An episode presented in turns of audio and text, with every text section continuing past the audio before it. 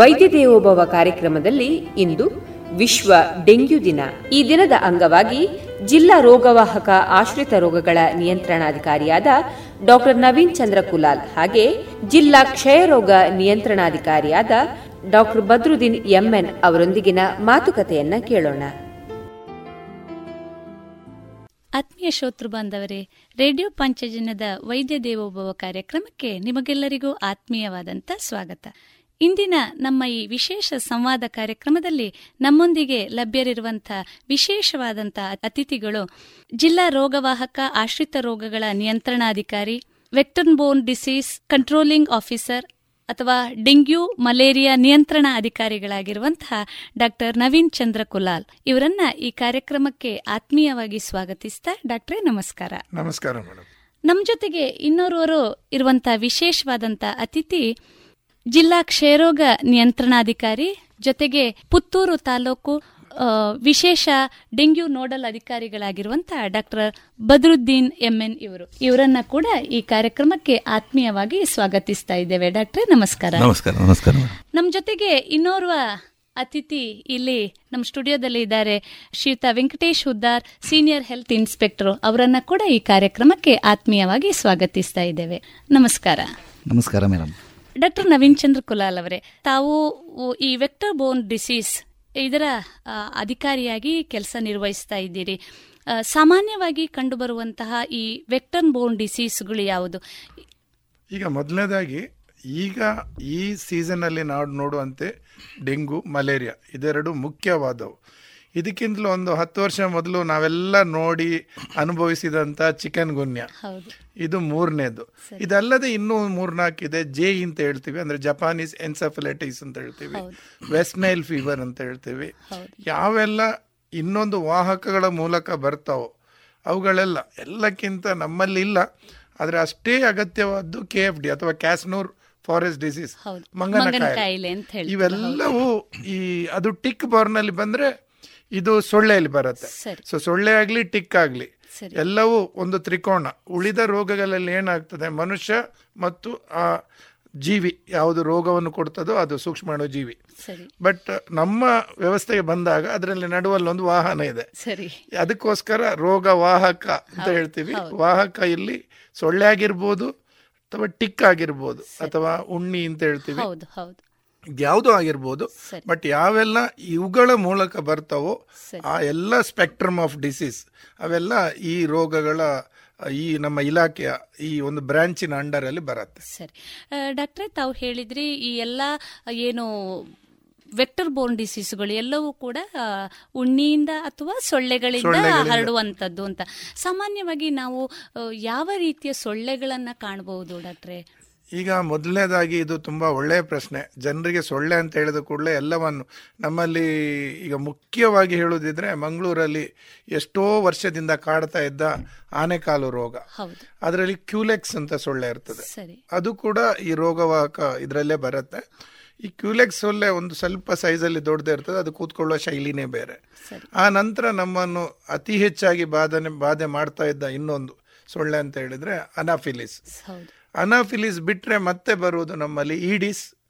Aedes ನಂತರ Armigeres ಅಂತ ಹೇಳ್ತೀವಿ, ದೊಡ್ಡ ದೊಡ್ಡ ಸೊಳ್ಳೆಗಳು, ಯಾವುದು ಈ ಈ ಸೆಗಣಿ ಅಥವಾ ಗಂಜಿಲ ನೀರಲ್ಲಿ ಹಟ್ಟಿಯಲ್ಲಿ ಕಾಣ ಸಿಗುವಂಥದ್ದು. ಅದೇ ರೀತಿಯಲ್ಲಿ ಇನ್ನೊಂದು ಜಾತಿಯ ಸೊಳ್ಳೆ ಬರುತ್ತೆ, ಅದು ಇನ್ನೂ ದೊಡ್ಡದಿರ್ತದೆ.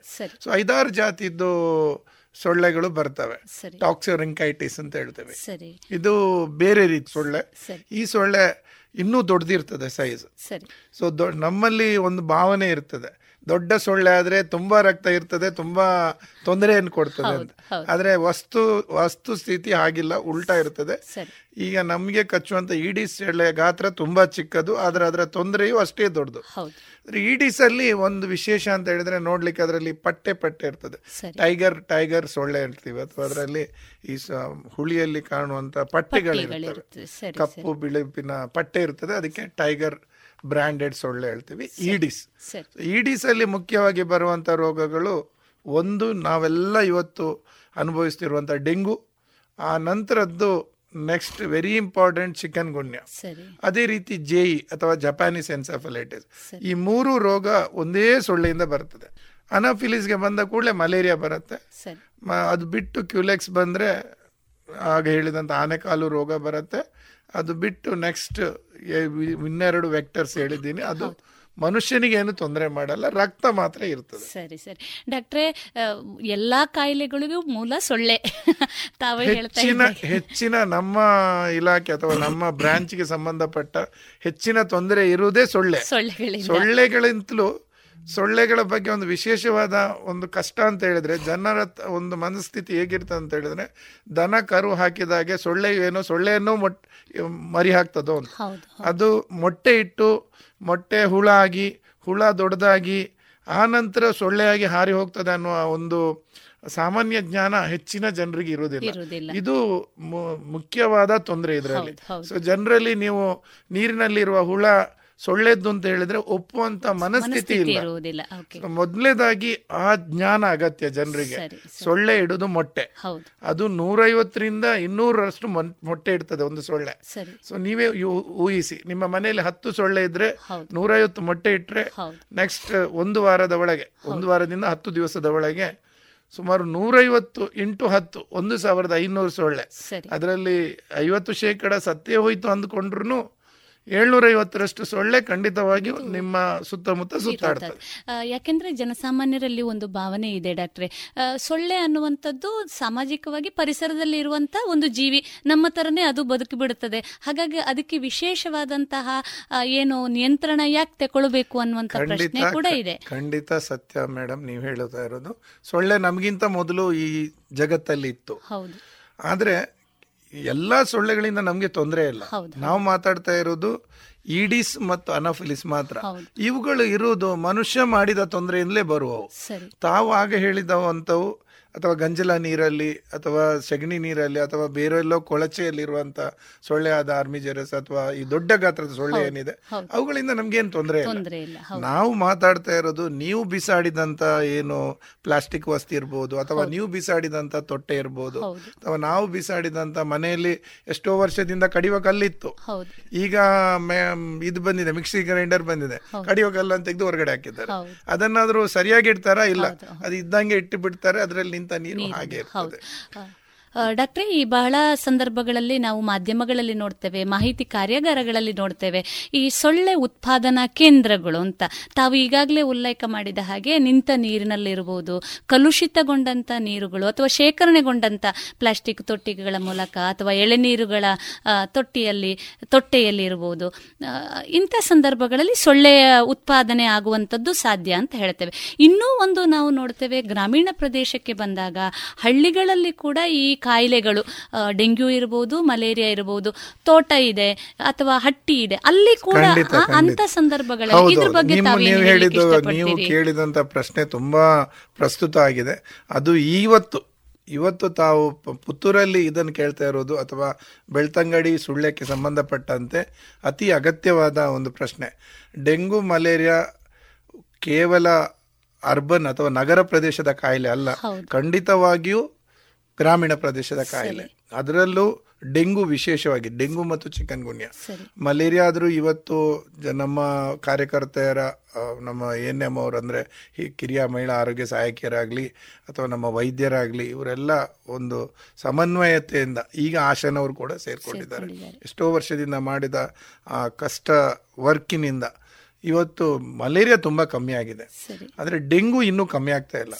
ಒಂದು ಡಿಫ್ರೆನ್ಸ್ ಅಂತ ಹೇಳಿದ್ರೆ, ಈ ಅನಾಫಿಲಿಸ್ ಒಂದು ಸ್ವಲ್ಪ ಜಾಸ್ತಿ ನೀರಲ್ಲಿ ಮೊಟ್ಟೆ ಇಡ್ತದೆ, ಆದರೆ ಡೆಂಗು ಸೊಳ್ಳೆಗೆ ಜಾಸ್ತಿ ನೀರು ಬೇಡ, ಸ್ವಲ್ಪ ನೀರು ಸಾಕಾಗತ್ತೆ.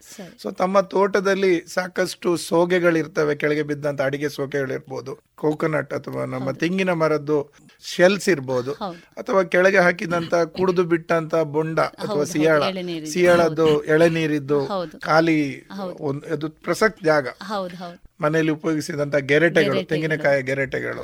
ಈಗಂತೂ ಎಲ್ಲ ಕಡೆ ಹೆಚ್ಚಿನ ಕಡೆ ಗ್ಯಾಸ್ ಬಂದಿದೆ, ಸೊ ಕನ್ಸಂಪ್ಷನ್ ಕಮ್ಮಿ ಆಗಿದೆ. ಇವುಗಳದ್ದು ಸೋಗೆಗಳನ್ನು ದಿನ ತೆಗೆಯುವ ಪರಿಪಾಠವೇ ಹೋಗಿದೆ. ತೆಂಗಿನ ಮರವನ್ನು ಕ್ಲೀನ್ ಮಾಡುವಂತ ವ್ಯವಸ್ಥೆಯೇ ನಮ್ಮಲ್ಲಿಲ್ಲ.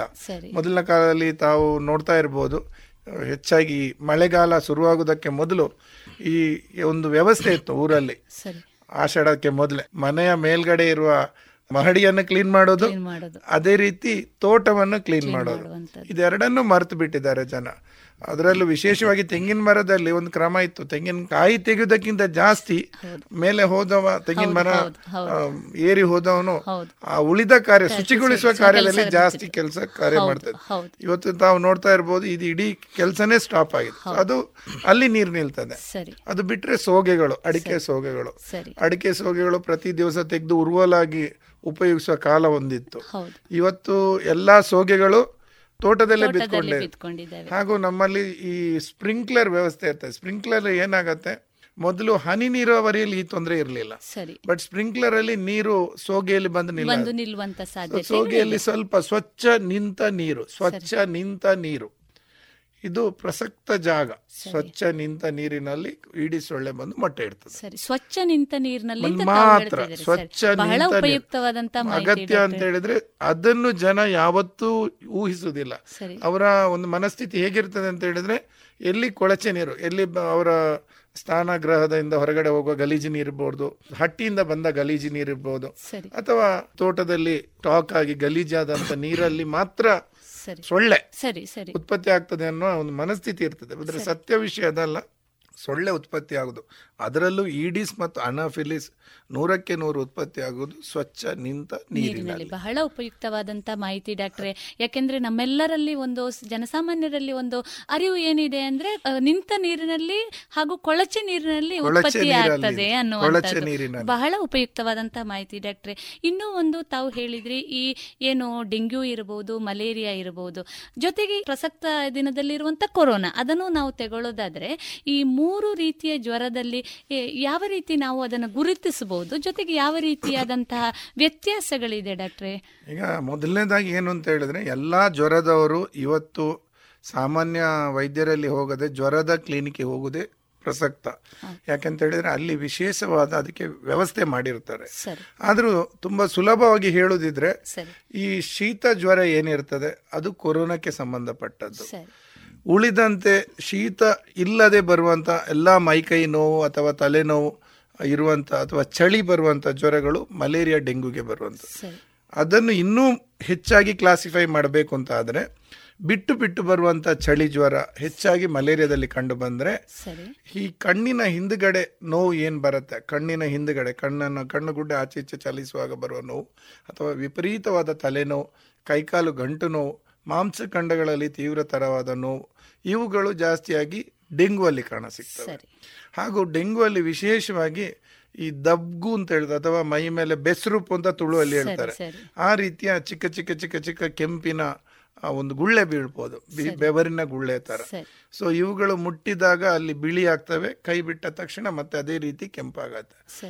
ಇದು ತುಂಬಾ ವಿಶೇಷವಾಗಿ ಕಾಣಸಿಗುವಂತ ಒಂದು ಲಕ್ಷಣ ಡೆಂಗ್ಯೂಗೆ ಸಂಬಂಧಪಟ್ಟಂತೆ. ಮಲೇರಿಯಾಗೆ ಸಂಬಂಧಪಟ್ಟಂತೆ ಜ್ವರ ಬರುತ್ತೆ, ಚಳಿ ಬರುತ್ತೆ, ಜ್ವರ ಬಿಟ್ಟು ಹೋಗತ್ತೆ, ಮತ್ತೆ ಒಂದ್ ಸ್ವಲ್ಪ ಸಮಯ ತುಂಬಾ ಆರಾಮವಾಗಿರ್ತದೆ, ಆ ನಂತರ ಮತ್ತೆ ಮರು ದಿವಸ ಅದೇ ಸಮಯಕ್ಕೆ ಜ್ವರ ಬರಬಹುದು. ಇದು ಮಲೇರಿಯಾಕ್ಕೆ ಸಂಬಂಧ. ಡೆಂಗ್ಯೂ ಅಲ್ಲಿ ಹೆಚ್ಚಾಗಿ ವಿಪರೀತ ಸುಸ್ತು, ವಿಪರೀತ ಮೈಕೈ ನೋವು, ಕಣ್ಣುಗಳ ಹಿಂದ್ಗಡೆ ನೋವು, ಆಗ ಹೇಳಿದಂತ ಬಿಸಿರೂಪ ಅಥವಾ ದಗ್ಗು ಬೀಳೋದು, ಆ ನಂತರ ಮೈಕೈ ನೋವು, ಇದು ಡೆಂಗ್ಯೂಗೆ ಸಂಬಂಧ. ಕೋವಿಡ್ಗೆ ಸಂಬಂಧಪಟ್ಟಂತೆ ಶೀತ ಜ್ವರ ಮುಖ್ಯವಾಗಿರುತ್ತೆ, ಕೆಲವೊಂದು ಸಮಯದಲ್ಲಿ ಡಯೇರಿಯಾ ಅಥವಾ ವಾಂತಿ ಭೇದಿ ಕೂಡ ಕಂಡು ಬರ್ಬೋದು, ಇದು ಕೋವಿಡ್ಗೆ ಸಂಬಂಧಪಟ್ಟ.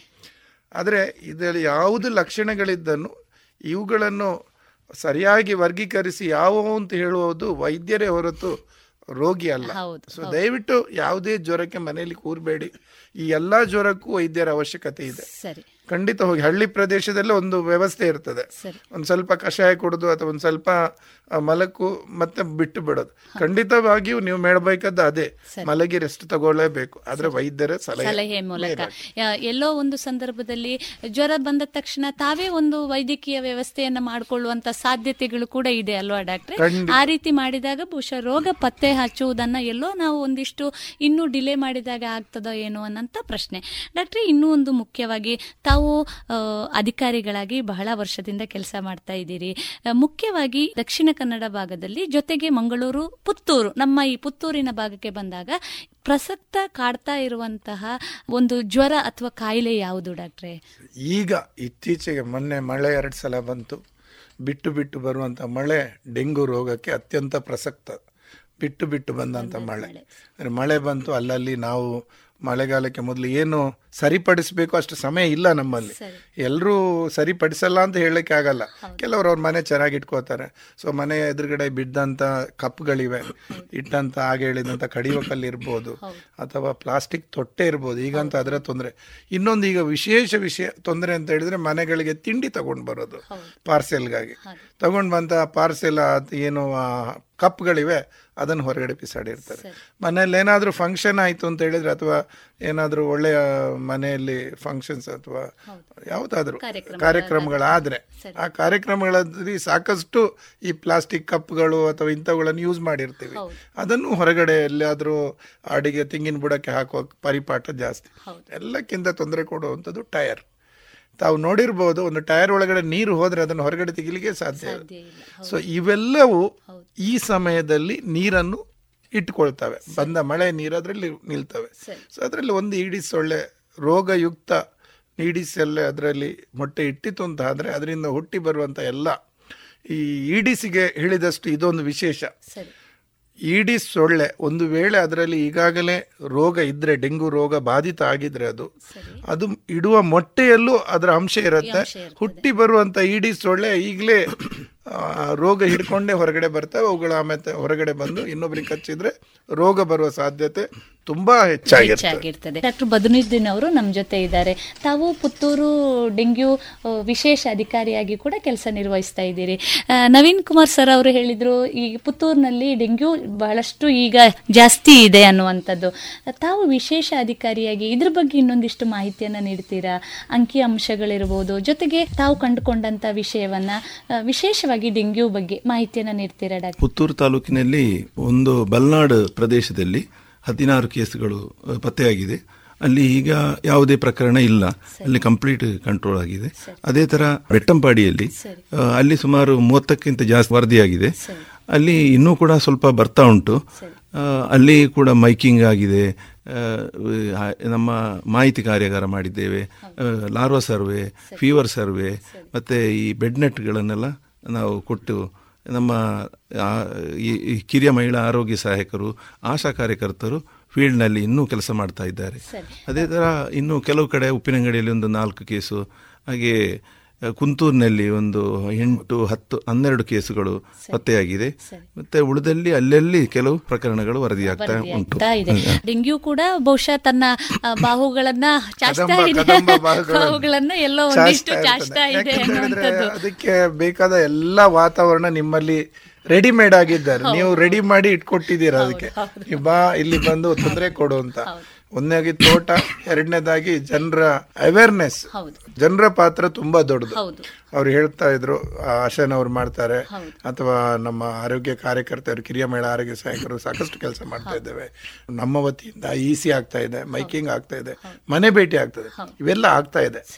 ಆದರೆ ಅಗತ್ಯ ಇರುವುದು ಇಲ್ಲಿ ಇವುಗಳಿಷ್ಟೇ ಅಗತ್ಯ ಇರುವುದು ಜನರ ಕೋಆಪರೇಷನ್ ಅಥವಾ ಜನರು ಅವ್ರ ಮನೆಯಲ್ಲಿ. ನಾವು ಇವತ್ತು ಮನೆಗೆ ಹೋಗ್ತಾರೆ, ಈಗ ಬದ್ರುದ್ದೀನ್ ಸರ್ ಹೇಳಿದ್ರು ನಾವು ಕಳಿಸ್ತಾ ಇದ್ದೇವೆ, ಅವರು ಇವತ್ತು ಕಳಿಸಿದ್ದಾರೆ.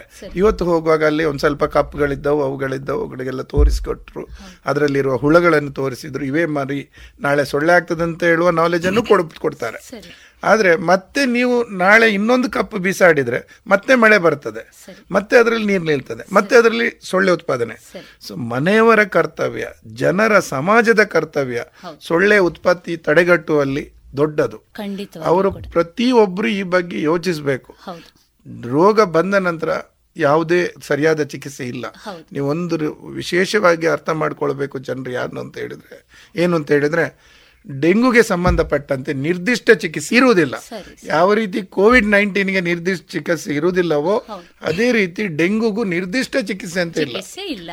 ಈಗ ಮಲೇರಿಯಾಕ್ಕೆ ಸೂಕ್ತವಾದ ಚಿಕಿತ್ಸೆ ಇದೆ, ಸರಿಯಾದ ಚಿಕಿತ್ಸೆ ಇದೆ. ನೀವು ಮಲೇರಿಯಾ ಬಂತು ಅಂತ ಹೇಳಿದ್ರೆ ನೂರಕ್ಕೆ ನೂರ ಅದನ್ನು ಗುಣಪಡಿಸಬಹುದು, ನಾವು ಯಾವುದೇ ತೊಂದರೆ ಇಲ್ಲ. ಡೆಂಗ್ಯೂಗೆ ನಿರ್ದಿಷ್ಟ ಚಿಕಿತ್ಸೆ ಇದೆ, ಒಂದೇ ಒಂದು ದಾರಿ ಅಂತ ಹೇಳಿ prevention is the only way. ನಾವು ಪ್ರಿವೆನ್ಷನ್ ಮಾಡಬೇಕು. ಪ್ರಿವೆನ್ಷನ್ ಮಾಡಬೇಕಾದ್ರೆ ಏನು ಮಾಡಬೇಕು? ಹರಡದಾಗೆ ನೋಡಬೇಕು. ಹರಡದಾಗೆ ಆದ್ರೆ ಏನು ಮಾಡಬೇಕು? ಸೊಳ್ಳೆ ಉತ್ಪತ್ತಿ ಆಗದೆ ನೋಡಬೇಕು. ಸೊಳ್ಳೆ ಉತ್ಪತ್ತಿ ಆಗದಾಗೆ ನೋಡಬೇಕು ಅಂತ ಹೇಳಿದ್ರೆ ತಾವು ನಿಮ್ಮ ಮನೆಯಲ್ಲಿ ಸ್ವಚ್ಛ ನಿಂತ ನೀರು ಇಲ್ಲದ ರೀತಿಯಲ್ಲಿ ವ್ಯವಸ್ಥೆ ಮಾಡಬೇಕು. ಡಾಕ್ಟ್ರೆ, ತಾವು ಹೇಳಿದ ಹಾಗೆ ಇಲಾಖೆ ಮೂಲಕ ಬಹಳಷ್ಟು ಕಾರ್ಯಗಳು ಆಗ್ತಾ ಇದೆ. ಅದು ಅವರಿಗೆ ಒಂದು ಅರಿವನ್ನು ಮೂಡಿಸುವಂತ ಕೆಲಸ ಇರಬಹುದು, ಇಲ್ಲ ಮಾಹಿತಿಯನ್ನ ಕೊಡುವಂತ ಕೆಲಸ ಇರಬಹುದು, ಎಲ್ಲ ಕೆಲಸಗಳು ನಡೀತಾ ಇದೆ. ಜೊತೆಗೆ ಜನಸಾಮಾನ್ಯರ ಪಾತ್ರ ಕೂಡ ಬಹಳ ದೊಡ್ಡದಿದೆ ಅಂತ ತಾವು ಹೇಳಲಿಕ್ಕೆ ಇಷ್ಟಪಡ್ತೀರಿ? ಖಂಡಿತವಾಗಿಯೂ ಹೌದು ಮೇಡಮ್, ನಾನು ಹೇಳಿದನ್ನು ಮತ್ತೆ ಹೇಳ್ತೇನೆ, ಎಲ್ಲಿವರೆಗೆ ಜನ ಸೊಳ್ಳೆ ಉತ್ಪಾದನೆಯಲ್ಲಿ ಅವರ ಪಾತ್ರ ದೊಡ್ಡದು ಅನ್ನೋದನ್ನು ಅರಿತುಕೊಳ್ಳುವುದಿಲ್ಲವೋ ಅಲ್ಲಿವರೆಗೆ ನಾವು ಡೆಂಗು ಆಗಲಿ ಮಲೇರಿಯಾ ಆಗಲಿ ಎರಡೂ ಅಲ್ಲ ಮತ್ತೆ ಚಿಕನ್ ಗುನ್ಯಾ ಕಾಯ್ತಾ ಇದೆ ಬರಲಿಕ್ಕೆ. ಅಂದರೆ ಹತ್ತು ವರ್ಷ ಆಯ್ತು ಈಗಾಗಲೇ, ಒಂದು ಸಲ ಚಿಕನ್ ಗುನ್ಯಾ ಬಂದು ಹೋಗಿ ಒಂದು ಸಲ ಬಾಧೆಗೆ ಒಳಪಟ್ಟವರು ಇಮ್ಯುನಿ ಆಗಿರ್ತಾರೆ, ಆದರೆ ಉಳಿದ ಮಕ್ಕಳು ಆಮೇಲೆ ಹುಟ್ಟಿದ ಮಕ್ಕಳು ಇದ್ದಾವೆ. ಅದೇ ರೀತಿ ಕಳೆದ ವರ್ಷ ಬಾರದವರು ಇದ್ದಾರೆ, ಹತ್ತು ವರ್ಷ ಮೊದಲು ರೋಗದಿಂದ ಬಳಲದವರು ಇದ್ದಾರೆ. ಇವರೆಲ್ಲರೂ ಸರಿಯಾದ ಅದಕ್ಕೆ ರೋಗ ಪಡೆದುಕೊಳ್ಳಿಕ್ಕೆ ಸರಿಯಾದ ವ್ಯಕ್ತಿಗಳು. ಸೊ ಖಂಡಿತವಾಗಿ ಅವರಿಗೆ ಬರ್ಬೋದು. ಅವರಿಗೂ ಬಾರದಾಗೆ ನೋಡ್ಬೇಕಾದ್ರೆ ನೀವು ಸೊಳ್ಳೆ ಉತ್ಪತ್ತಿ ಆಗದಾಗೆ ನೋಡ್ಬೇಕು. ಜನಸಾಮಾನ್ಯರ ಪಾತ್ರ ಬಹಳ ಬಹಳ ದೊಡ್ಡದು, ತುಂಬಾ ದೊಡ್ಡದು, ಬಹಳ ದೊಡ್ಡದು, ತುಂಬಾ ದೊಡ್ಡದು. ಎಸ್ಪೆಷಲಿ ವಿಶೇಷವಾಗಿ ಹೇಳೋದಿದ್ರೆ ನೋಡಿ, ಮೊದಲ ಕಾಲದಲ್ಲಿ ನಮ್ಮಲ್ಲಿ ಈ ಡೆಂಗು ಮಲೇರಿಯಾ ಇರ್ಲಿಲ್ಲ. ಯಾಕೆ ಇರ್ಲಿಲ್ಲ? ಅದಕ್ಕೂ ಒಂದು ಕ್ರಮ ಇದೆ. ಆಗ ನಾನು ಹೇಳಿದೆ, ನಿಮ್ಮಲ್ಲಿ ಮನೆ ಸ್ವಚ್ಛ ಮಾಡ್ತಾ ಇದ್ದೀವಿ, ಹೊರಗಡೆ ತೋಟ ಸ್ವಚ್ಛ ಮಾಡ್ತೇವೆ, ತೆಂಗಿನ ಮರ ಸ್ವಚ್ಛ ಮಾಡ್ತಾ ಇದ್ದೀವಿ, ನಮ್ಮ ಇದರಲ್ಲಿ ಭತ್ತದ ಗದ್ದೆಯಲ್ಲಿ ಚಿಕ್ಕ ಚಿಕ್ಕ ಕಪ್ಪೆ ಮರಿಗಳಿದ್ದವು, ಅವುಗಳು ತಿಂತ ಇದ್ದವು. ಬಟ್ ಇವತ್ತು ಅವು ಯಾವೂ ಇಲ್ಲ. ಅಲ್ಲದೆ ನಾವು ಮೊದಲಿದ್ದು ನಮ್ಮ ಹಂಚಿನ ಮನೆಯಲ್ಲಿ ಹಂಚಿನ ಮನೆಯಲ್ಲಿ ನೀರು ನಿಲ್ಲುವ ವ್ಯವಸ್ಥೆ ಇರಲಿಲ್ಲ, ಹರಿದು ಹೋಗ್ತಾ ಇತ್ತು ನೀರು. ಇವತ್ತು ಕಾಂಕ್ರೀಟ್ ಮನೆ ಆಗಿದೆ, ಮೇಲ್ಗಡೆ ಕಾಂಕ್ರೀಟ್ ಮನೆ ಆಗ್ತದೆ, ಅದರ ಮೇಲ್ಗಡೆ ಒಂದು ಇನ್ನೊಂದು ಬ್ರಿಕ್ ಇದ್ದು ಅಥವಾ ಒಂದು ಕಟ್ಟೆ ಕಟ್ಟಿರ್ತಾರೆ. ಸೊ ಅದರಲ್ಲಿ ನೀರು ನಿಲ್ಬಹುದು.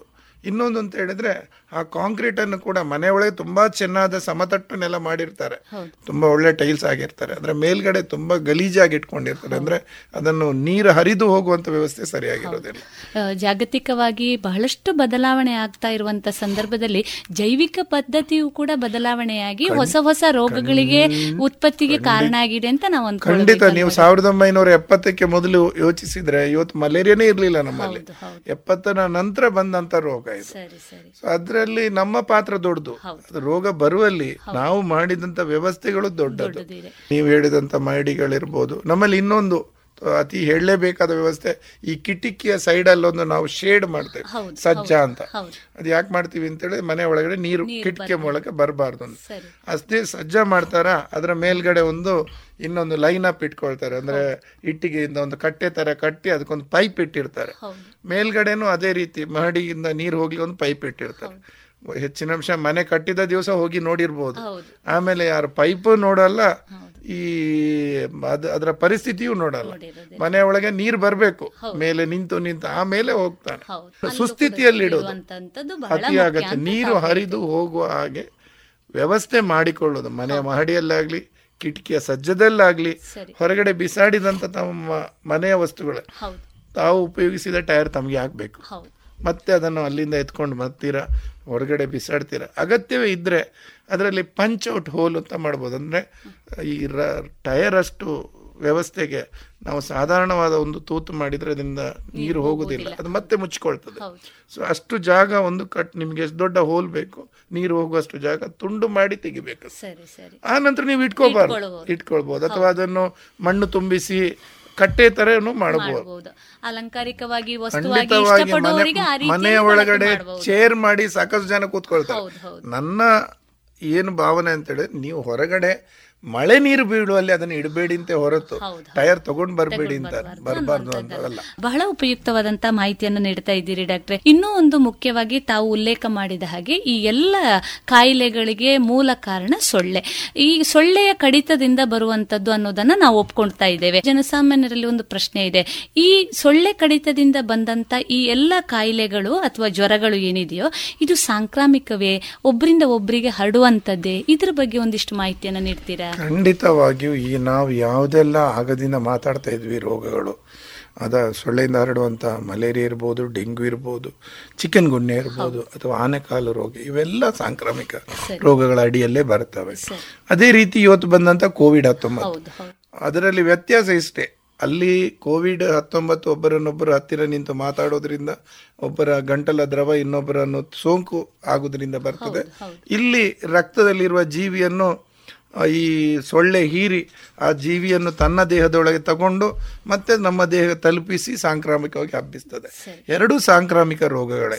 ಹಾಗೂ ಡೆಂಗ್ಯೂವಿನಂಥ ರೋಗ ತಮ್ಮಲ್ಲಿ ಸಾಂದ್ರತೆ ಜಾಸ್ತಿ. ಬದ್ರುದ್ದೀನ್ ಸರ್ ಆಗ ಹೇಳಿದರು, ಬೆಟ್ಟಂಪಾಡಿಯಲ್ಲಿ ಮೂವತ್ತು ಪ್ರಕರಣ. ಎಷ್ಟು ಸಮಯದಲ್ಲಿ ಬಂತು?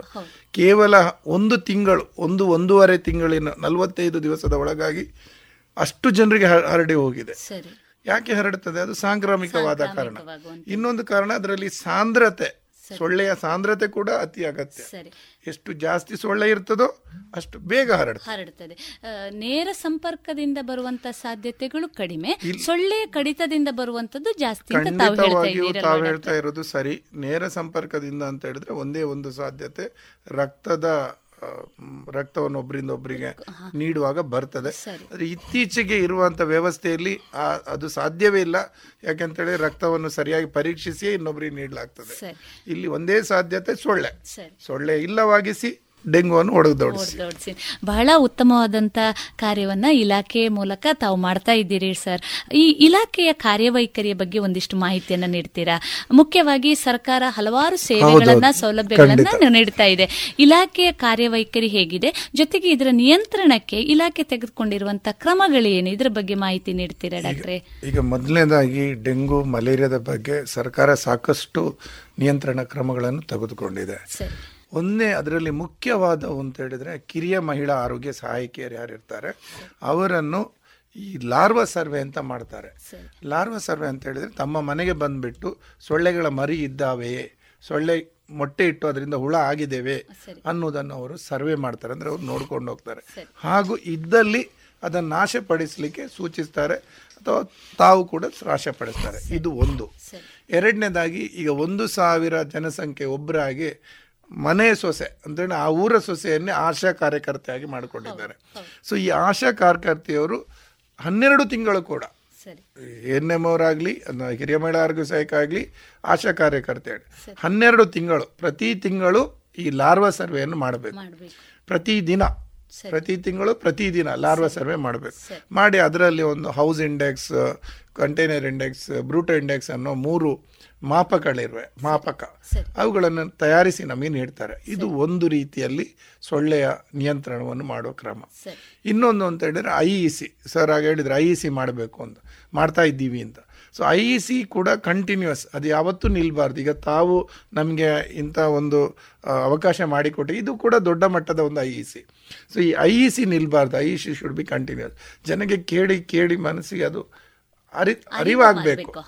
ಸೊ ಐ ಇ ಸಿ ಎರಡನೇ ಕ್ರಮ. ಅದಕ್ಕೆ ಸಾಕಷ್ಟು ಜನರ ಮೈಕಿಂಗಿಗೆ ಉಳಿದಂತೆ ವ್ಯವಸ್ಥೆ ಮಾಡಿಕೊಳ್ಳಲಾಗ್ತದೆ. ಮತ್ತು ವಿವಿಧ ಇಲಾಖೆಗಳು, ಈಗ ಎಲ್ಲೋ ಖಾಲಿ ಜಾಗದಲ್ಲೊಂದು ಟೈರ್ ಬಿಟ್ಟಿದೆ ಅಥವಾ ರೋಡಲ್ಲಿ ಎಲ್ಲೋ ಚರಂಡಿಯಲ್ಲಿ ನೀರು ನಿಂತಿದೆ ಕಾಂಕ್ರೀಟ್, ಅದು ಬೇರೆ ಇಲಾಖೆಗೆ ಬರುತ್ತೆ. ರೆವಿನ್ಯೂ ಆಗಿರ್ಬೋದು, ಪಿ ಡಬ್ಲ್ಯೂ ಡಿ ಇರ್ಬೋದು, ಅಥವಾ ಪಂಚಾಯತ್ ಡೆವಲಪ್ಮೆಂಟ್ಗೆ ಆಗಿರ್ಬೋದು. ಸೊ ಆ ಇಲಾಖೆಯ ಸಮನ್ವಯ ಸಭೆಗಳನ್ನು ಆಗಾಗ ಮಾಡ್ತದೆ. ಈಗ ಪುತ್ತೂರಿಗೆ ಸಂಬಂಧಪಟ್ಟಂತೆ ಪುತ್ತೂರು ವಿಭಾಗೀಯ ಅಧಿಕಾರಿ ಇದ್ದಾರೆ, ಎ ಸಿ ಅವರು, ಅಸಿಸ್ಟೆಂಟ್ ಕಮಿಷನರ್, ಅವರ ನೇತೃತ್ವದಲ್ಲಿ ಇಲ್ಲೂ ಒಂದು ಸಮನ್ವಯ ಸಮಿತಿ, ಇಲ್ಲಿಯ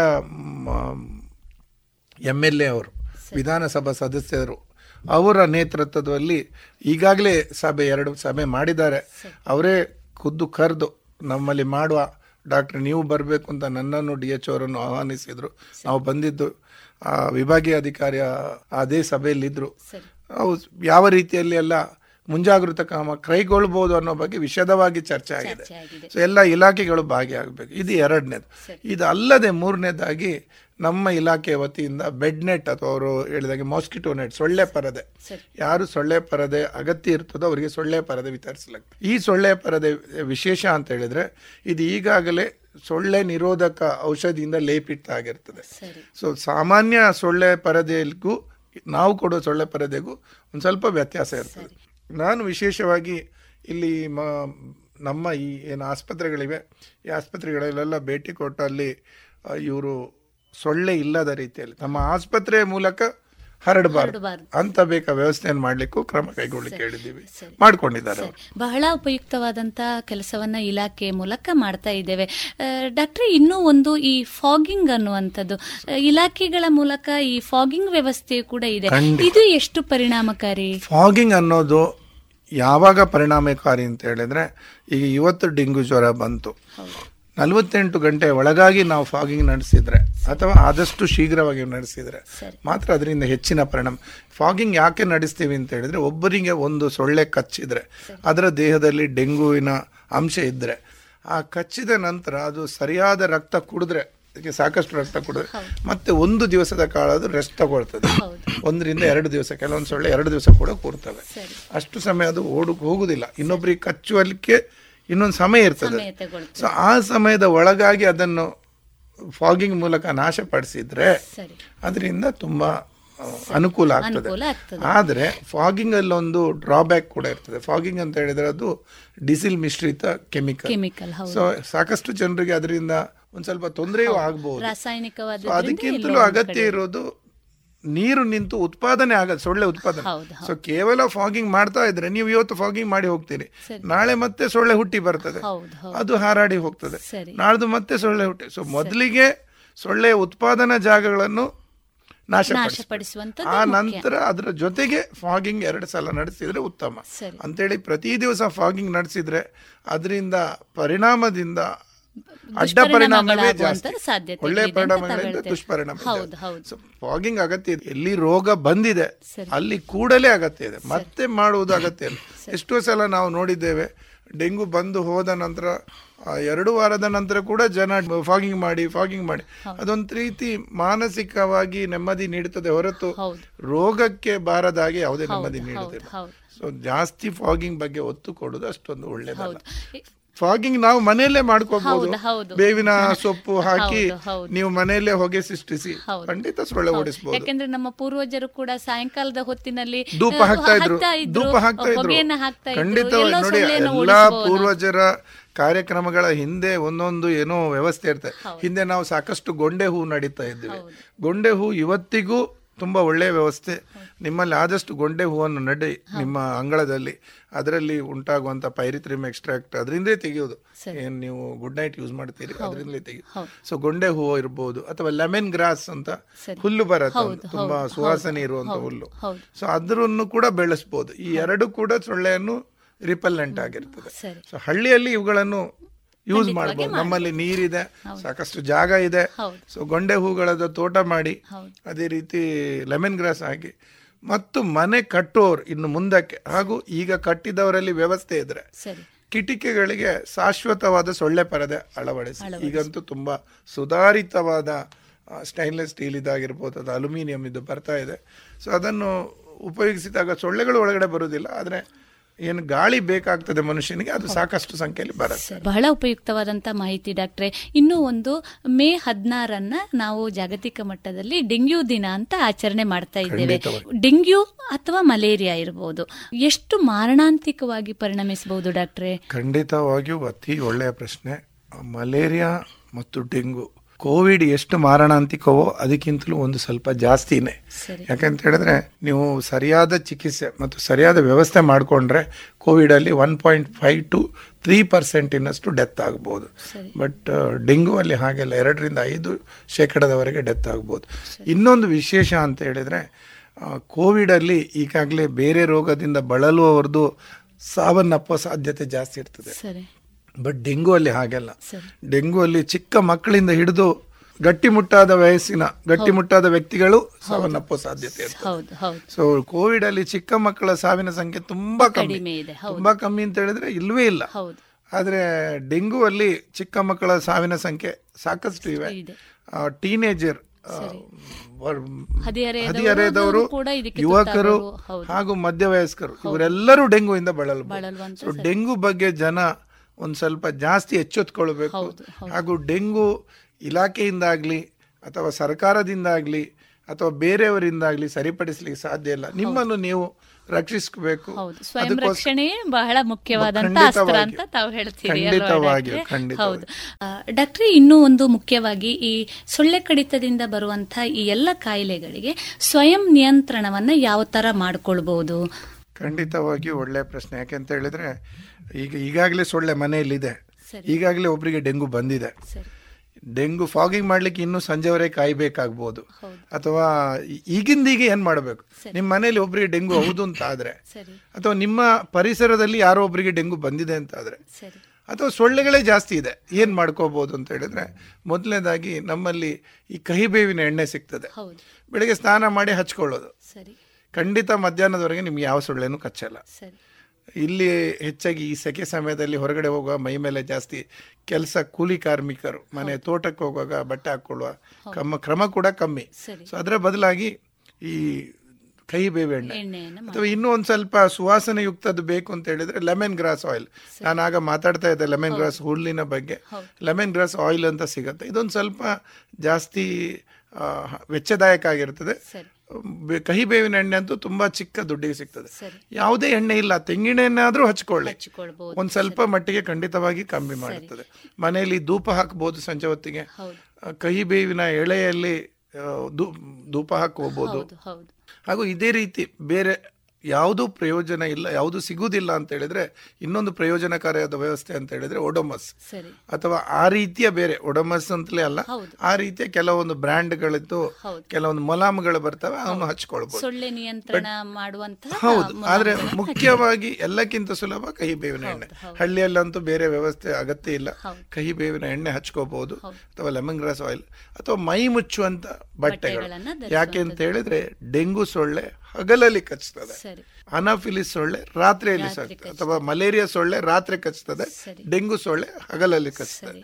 ಹಗಲಲ್ಲಿ ಕಚ್ಚುವ ಕಾರಣ ನಾವು ಈ ವ್ಯವಸ್ಥೆಯನ್ನು ಮಾಡಿಕೊಳ್ಳೋದು ಅತಿ ಅಗತ್ಯ. ರಾತ್ರಿ ಆದ್ರೆ ಸೊಳ್ಳೆ ಪರದೆ ಹಾಕಿಕೊಂಡಾದ್ರೂ ಮಲಗಬಹುದು, ಬಟ್ ಹಗಲಲ್ಲಿ ನೀವು ಯಾವುದಾದ್ರೂ ಈ ರೀತಿಯ ಮಲಾಮ್ ಆಗಲಿ ಎಣ್ಣೆಯನ್ನಾಗ್ಲಿ ಹಚ್ಚಿಕೊಳ್ಳೋದು ಅತಿ ಅಗತ್ಯ. ಬಹಳ ಉಪಯುಕ್ತವಾದಂತಹ ಮಾಹಿತಿ ಡಾಕ್ಟ್ರೆ. ಯಾಕೆಂದ್ರೆ ಜನಸಾಮಾನ್ಯರಲ್ಲಿ ಇರ್ತದೆ ಸೊಳ್ಳೆ ಕಚ್ಚುವುದು ಸಾಯಂಕಾಲದ ನಂತರ, ಹಗಲಿನ ಅವಧಿಯಲ್ಲಿ ಸೊಳ್ಳೆ ಕಚ್ಚುತ್ತದೆ ಅನ್ನುವಂತ ಕಲ್ಪನೆ ಕೂಡ ಎಲ್ಲೂ ಇರೋದಿಲ್ಲ. ಆದ್ರೆ ತೀವ್ರವಾಗಿ ಕಾಡುವಂತ ರೋಗವನ್ನ ತರುವಂತ ಸೊಳ್ಳೆ ಅದಾಗಿರ್ಬೋದು ಅನ್ನುವಂತ ಅರಿವು ನಮಗೆ ಇದ್ರೆ ಮುನ್ನೆಚ್ಚರಿಕೆ ಕ್ರಮಗಳನ್ನ ತಗೊಳ್ಳೋದು ಖಂಡಿತ ಅಗತ್ಯ ಅಂತ ತಾವು ಹೇಳ್ತೀರಿ. ಬಹಳ ಸಂತೋಷ ಡಾಕ್ಟ್ರೆ.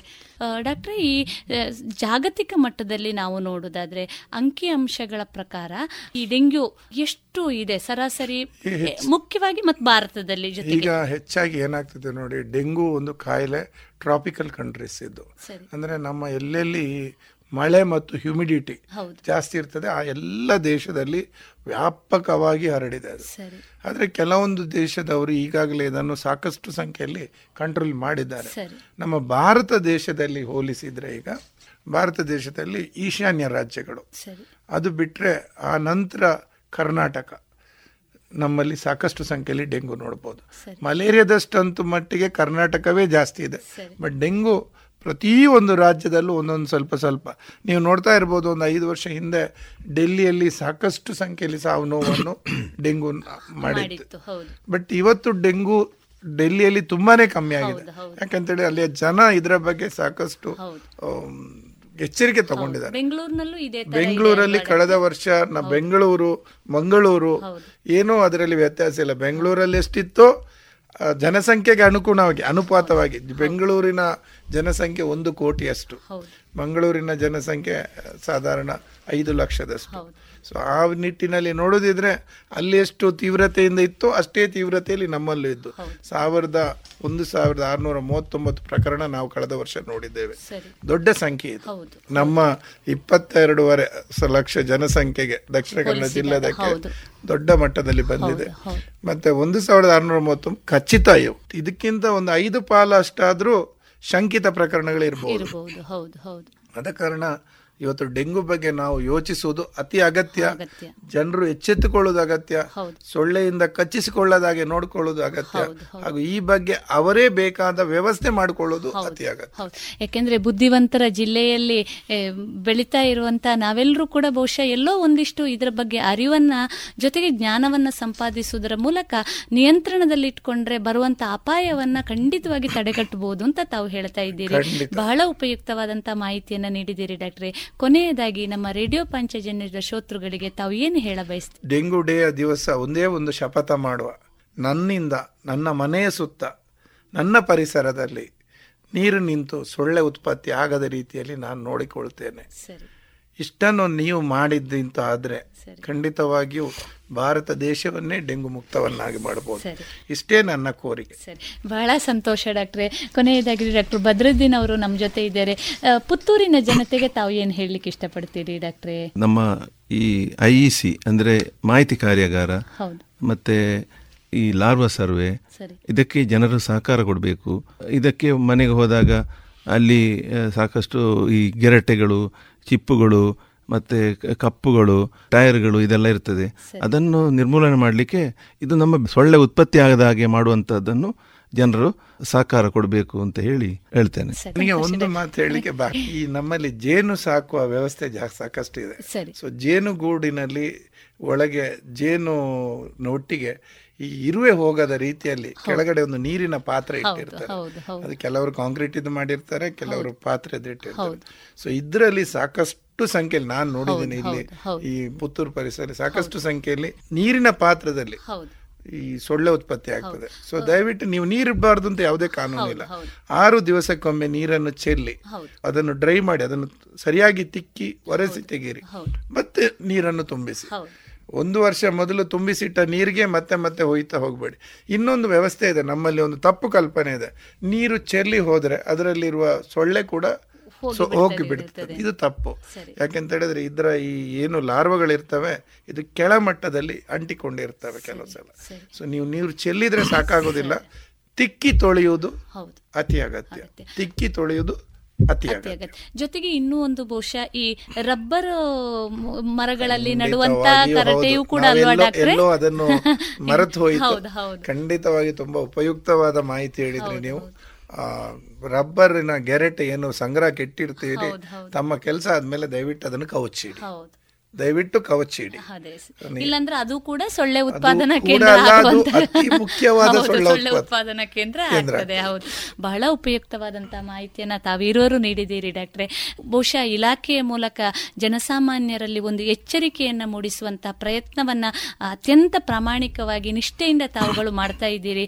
ನಾವೆಲ್ಲರೂ ಸೇರ್ಕೊಂಡು ಈ ನಮ್ಮ ಭಾಗವನ್ನ ಸಾಂಕ್ರಾಮಿಕವಾಗಿ ಕಾಡಬಹುದಾದಂಥ ಎಲ್ಲ ಕಾಯಿಲೆಗಳಿಂದ ವಿಮುಕ್ತಗೊಳಿಸಿ ಸ್ವಸ್ಥ ಸಮಾಜ ಸಮಾಜವನ್ನು ಆರೋಗ್ಯ ಸಮಾಜವನ್ನ ನಿರ್ಮಾಣ ಮಾಡುವುದರಲ್ಲಿ ಜೊತೆಯಾಗಿ ಕೆಲಸ ಮಾಡೋಣ ಅಂತ ಹೇಳ್ತಾ ರೇಡಿಯೋ ಪಾಂಚಜನ್ಯದ ಪರವಾಗಿ ತಮಗಿರುವರಿಗೂ ಮಲದಾಳದ ಕೃತಜ್ಞತೆಗಳನ್ನು ಸಲ್ಲಿಸ್ತಾ ಇದ್ದೇವೆ.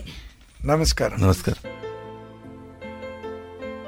ಸಾಮೂಹಿಕ ಜವಾಬ್ದಾರಿ ಮತ್ತು ಸಮುದಾಯದ ಆಸಕ್ತಿ, ಸ್ಥಳೀಯ ಮತ್ತು ನಗರಾಡಳಿತ ಹಾಗೂ ಆರೋಗ್ಯ ಇಲಾಖೆಯ ಜವಾಬ್ದಾರಿ ನಿರ್ವಹಣೆಯಿಂದ ಮಾತ್ರ ರೋಗ ತಡೆ ಸಾಧ್ಯ. ಅದಕ್ಕೆ ಎಲ್ಲರೂ ಒಟ್ಟಾಗಿ ಕೈಜೋಡಿಸಿದರೆ ಈ ಮಹಾಮಾರಿಯನ್ನ ತಡೆಯಬಹುದು. ಇದುವರೆಗೆ ಡಾಕ್ಟರ್ ನವೀನ್ ಚಂದ್ರ ಕುಲಾಲ್ ಮತ್ತು ಡಾಕ್ಟರ್ ಬದ್ರುದ್ದೀನ್ ಎಂಎನ್ ಅವರೊಂದಿಗೆ ಡಾಕ್ಟರ್ ವಿಜಯ್ ಸರಸ್ವತಿ ಅವರು ನಡೆಸಿದ ಸಂವಾದವನ್ನ ಕೇಳಿದಿರಿ.